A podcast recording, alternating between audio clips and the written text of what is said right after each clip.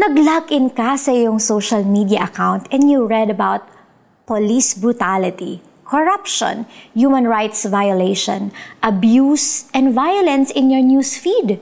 Kung nakakaramdam ka ng frustration o galit, normal yan. We feel strong empathy for the victims of injustice and mourn for the lives lost. Maybe you are also asking God, how do I respond to injustice?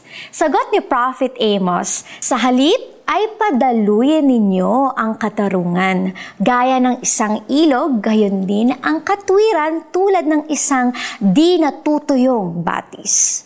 Mabuti at makatarungan ang Panginoon. One day, He will set every wrong to right.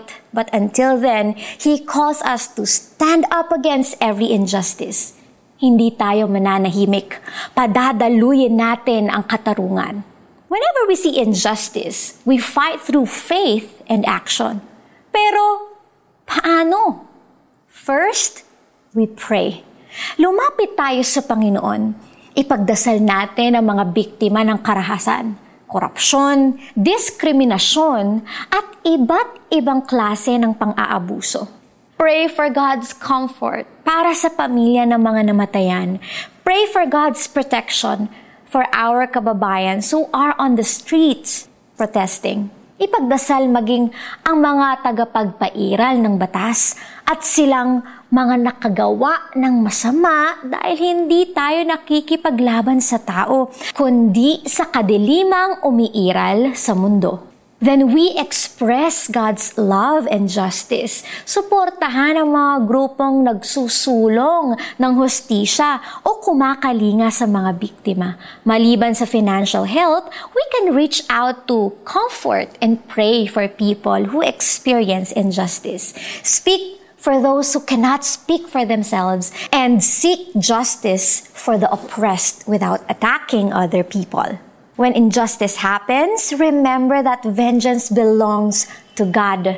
Trust that He will mete out justice in His time and sovereign way. And while we wait in faith, we cooperate.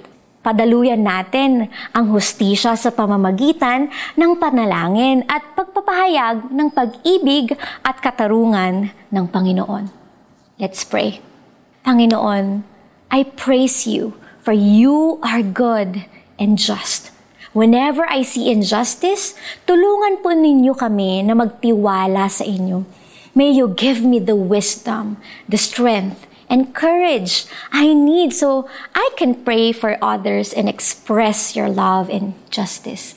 Help me live out your love and justice so that the world can see who you really are.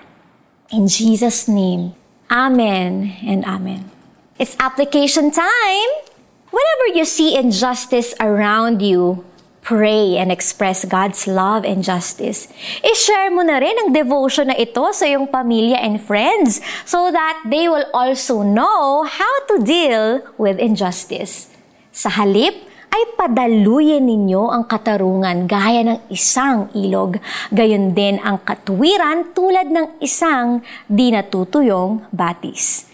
Amos chapter 5 verse 24.